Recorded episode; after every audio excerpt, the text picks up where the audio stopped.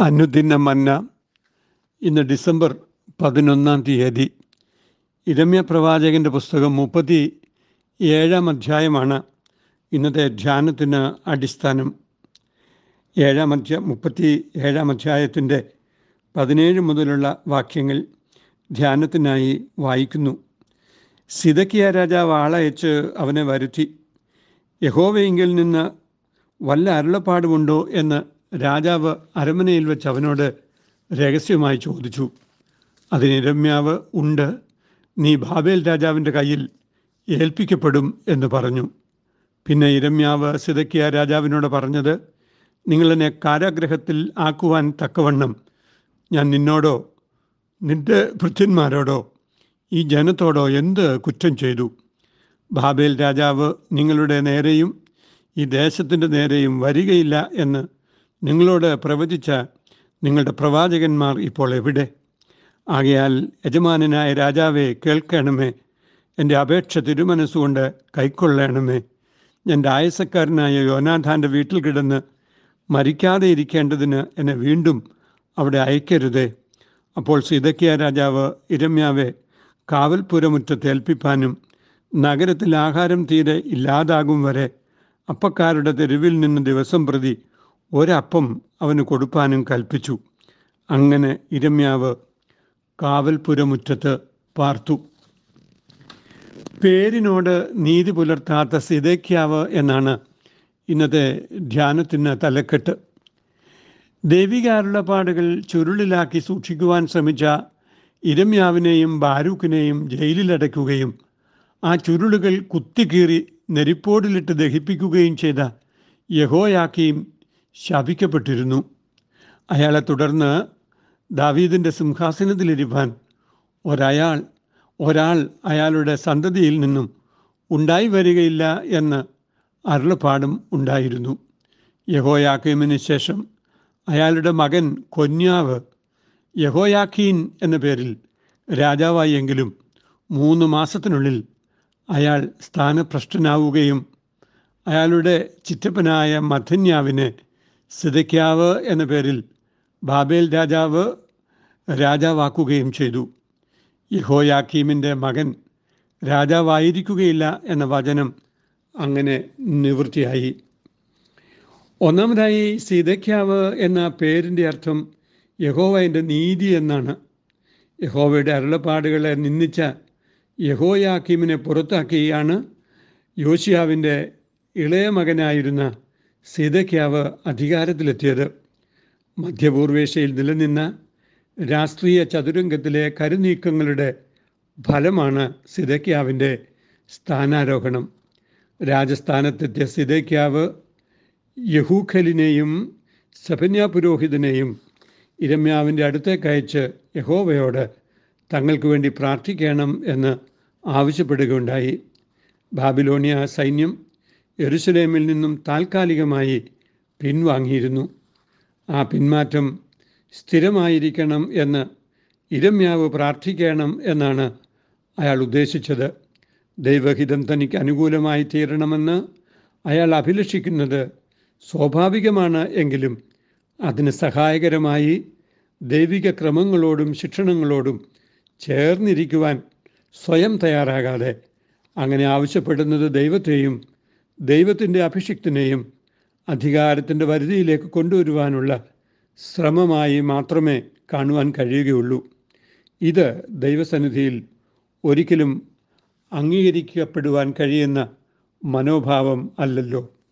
ഒരു ദൈവാഭിഷിക്തനെയും അധികാരത്തിന്റെ ശക്തി ഉപയോഗിച്ച് തങ്ങൾക്ക് അനുകൂലമായി പ്രാർത്ഥിക്കുവാനും പ്രവചിക്കുവാനും ആവശ്യപ്പെടുന്നത് ഒരു രാജാവിനും ഭൂഷണമല്ല. അങ്ങനെ ചെയ്യുന്നത് ഒരിക്കലും സാധ്യമാകുന്ന കാര്യവും അല്ല. രണ്ടാമതായി മിസ്രൈം സൈന്യം പലസ്തീനിലേക്ക് പുറപ്പെട്ടിരിക്കുന്നു എന്ന് വാർത്ത കേട്ടാണ് യഹൂദിയയെ ചുറ്റിയിരുന്ന ബാബിലോണിയ സൈന്യം പിൻവാങ്ങിപ്പോയത്. അതിനാൽ ബാബിലോണിയൻ സൈന്യം ഇനിയും എരുസലേമിലേക്ക് വരികയില്ല എന്നും മിസ്രൈമിന്റെ സഹായത്തോടെ ഭയരഹിതമായി ഭരിക്കാമെന്നും സിതയ്ക്കാവിന് ഉപദേശം കൊടുത്ത ഉപദേശകരാണ് അധികവും ഉണ്ടായിരുന്നത്. യഹോവയുടെ സത്യപ്രവാചകനായ ഇരമ്യാവ് ഈ ഉപദേശത്തെ സാധൂകരിച്ച് സംസാരിക്കണം എന്ന് രാജാവ് ആഗ്രഹിച്ചിട്ടുണ്ട്. എന്നാൽ യഹോവ ഇരമ്യാവിനോട് സംസാരിച്ചത് വ്യത്യസ്തമായിട്ടായിരുന്നു. യഹൂദയ്ക്ക് സഹായത്തിനായി പുറപ്പെട്ടു വന്നിരിക്കുന്ന മിശ്രയും സൈന്യം അവരുടെ ദേശത്തേക്ക് മടങ്ങിപ്പോകുമെന്നും ബാബിലോണിയൻ സൈന്യം മടങ്ങി വന്ന് യഹൂദായെ തോൽപ്പിച്ച് നഗരം തീ വച്ച് ചുട്ടുകളയും ചെയ്യുമെന്നും പ്രവാചകൻ പറഞ്ഞു. ഖൽദയ ബാബിലോണിയ സൈന്യം താൽക്കാലികമായി പിൻവാങ്ങിയതിൽ യഹൂദ സന്തോഷിക്കേണ്ട ആവശ്യമില്ല. യഹോവ തന്നോട് അരളി ചെയ്ത വചനം ഒട്ടും മയം വരുത്താതെ പ്രവാചകൻ ഇര സിതക്യാവിനെ അറിയിച്ചുവെങ്കിലും അത് സ്വീകരിക്കുവാൻ സിതക്യാവിന് കഴിയാതെ പോയത് വലിയ ദുര്യോഗമാണ് വരുത്തി വയ്ക്കപ്പെട്ടത് സിതയ്ക്കാവ് ബാബിലോണിയൻ രാജാവിന്റെ പ്രതിനിധിയായിട്ടാണ് ഭരിച്ചിരുന്നത്. തങ്ങളെ തന്നെ രാജാവാക്കിയ ബാബിലോൺ പിന്മാറിയാൽ തനിക്ക് സ്വതന്ത്രമായി ഭരിക്കാം എന്നുള്ള വലിയ ആഗ്രഹമാണ് സിതയ്ക്കാവിനെ ഭരിച്ചത്. അത് ദൈവഹിതമല്ല എന്ന് വ്യക്തമായി അറിയിക്കുകയായിരുന്നു പ്രവാചകൻ. അതിനെ നിഷേധിച്ചതിന്റെ ഫലമായി സിതയ്ക്കാവിന് സംഭവിച്ചത് വലിയ ദുരന്തങ്ങളാണ് എന്ന് നാം മനസ്സിലാക്കുന്നു. മൂന്നാമതായി ദൈവനാമത്തിൽ സത്യം സംസാരിച്ച ഇരമ്യാവിനെ കാത്തിരുന്നത് തടവറയാണ് എന്ന് നാം മനസ്സിലാക്കുന്നു. കൽദയ സൈന്യം യഹൂദ്യ വിട്ട് പിന്മാറിയ ഇടവേളയിൽ ബെന്യാമിൻ ദേശത്ത് ചെന്ന് തന്റെ സ്വജനത്തിൽ നിന്ന് തന്റെ ഓഹരി നേടിയെടുക്കുന്നതിനായി പ്രവാചകൻ പോയപ്പോൾ അവിടുത്തെ കാവൽക്കാരുടെ അധിപതിയായിരുന്ന ഇരയാവ് കൽദയ കാവൽക്കാരൻ കൽദയ പക്ഷക്കാരനായി ഇരമ്യാവ് രാജ്യദ്രോഹ കുറ്റം ചെയ്തു എന്ന ആരോപണമുയർത്തി അദ്ദേഹത്തെ രായസക്കാരനായിരുന്ന യോനാഥാന്റെ ഗ്രഹത്തിൽ ഉണ്ടാക്കിയിരുന്ന കാരാഗ്രഹത്തിൽ അടച്ചു. ഏറെ നാൾ അവിടെ കിടക്കേണ്ടി വന്ന ഇരമ്യാവ് കഷ്ടത അനുഭവിച്ചു. എന്നാൽ സീതയ്ക്ക് ആ വാളയച്ച് അദ്ദേഹത്തെ വരുത്തുകയും ദൈവത്തിന്റെ അരുളപ്പാടുകൾ വല്ലതുമുണ്ടോ എന്ന് രഹസ്യമായി അദ്ദേഹത്തോട് അന്വേഷിക്കുകയും ചെയ്തു. അപ്പോൾ സിതക്യാവ് ബാബിലോൺ രാജാവിന്റെ കയ്യിൽ ഏൽപ്പിക്കപ്പെടുമെന്ന് പ്രവാചകൻ ഉറപ്പിച്ചു പറഞ്ഞു. തടവറയിലെ വാസം രാജാവിന് അനുകൂലമായി അദ്ദേഹത്തിന്റെ സമീപനം രൂപപ്പെട്ടു വരുന്നതിന് കാരണമായില്ല. എന്നാൽ തന്നെ യോനാഥാന്റെ കാരാഗ്രഹത്തിലാക്കരുത് എന്ന അപേക്ഷ രാജാവ് സ്വീകരിച്ച് കാവൽ പുരമുറ്റത്തെ തടവറയിൽ ഇരമ്യാവിനെ ആക്കുകയും പരിമിതമായ ഭക്ഷണം ഭക്ഷണത്തിൽ ഭക്ഷണം ലഭ്യമാവുവോളം അനുവദിക്കുകയും ചെയ്തു. എന്നാൽ ദൈവപുരുഷനെ സ്വതന്ത്രനാക്കുന്നതിനോ അദ്ദേഹത്തെ ബഹുമാനിച്ചയക്കുന്നതിനോ സ്ഥിതിക്കാവിന് കഴിഞ്ഞില്ല. നന്മയുടെയും തിന്മയുടെയും ആന്തരിക വടംവലികളിൽപ്പെട്ട് പൂർണ നന്മയിലേക്ക് പ്രവേശിക്കാൻ കഴിയാതിരുന്ന സ്ഥിതിക്കാവ് അയാളുടെ പേരിനോട് നീതി പുലർത്താൻ കഴിയാതിരുന്ന ആളാണ്. ഒരു പക്ഷേ ഇരമ്യാവിന്റെ വചനം കേട്ട് ബാബിലോണിയ രാജാവിനോട് സൗഹാർദ്ദത്തിൽ അദ്ദേഹത്തിന് തുടർന്നും കഴിയുവാൻ കഴിഞ്ഞിരുന്നുവെങ്കിൽ ചരിത്രം വ്യത്യസ്തമായി തീരാമായിരുന്നു എന്ന് നാം മനസ്സിലാക്കേണ്ടതുണ്ട്.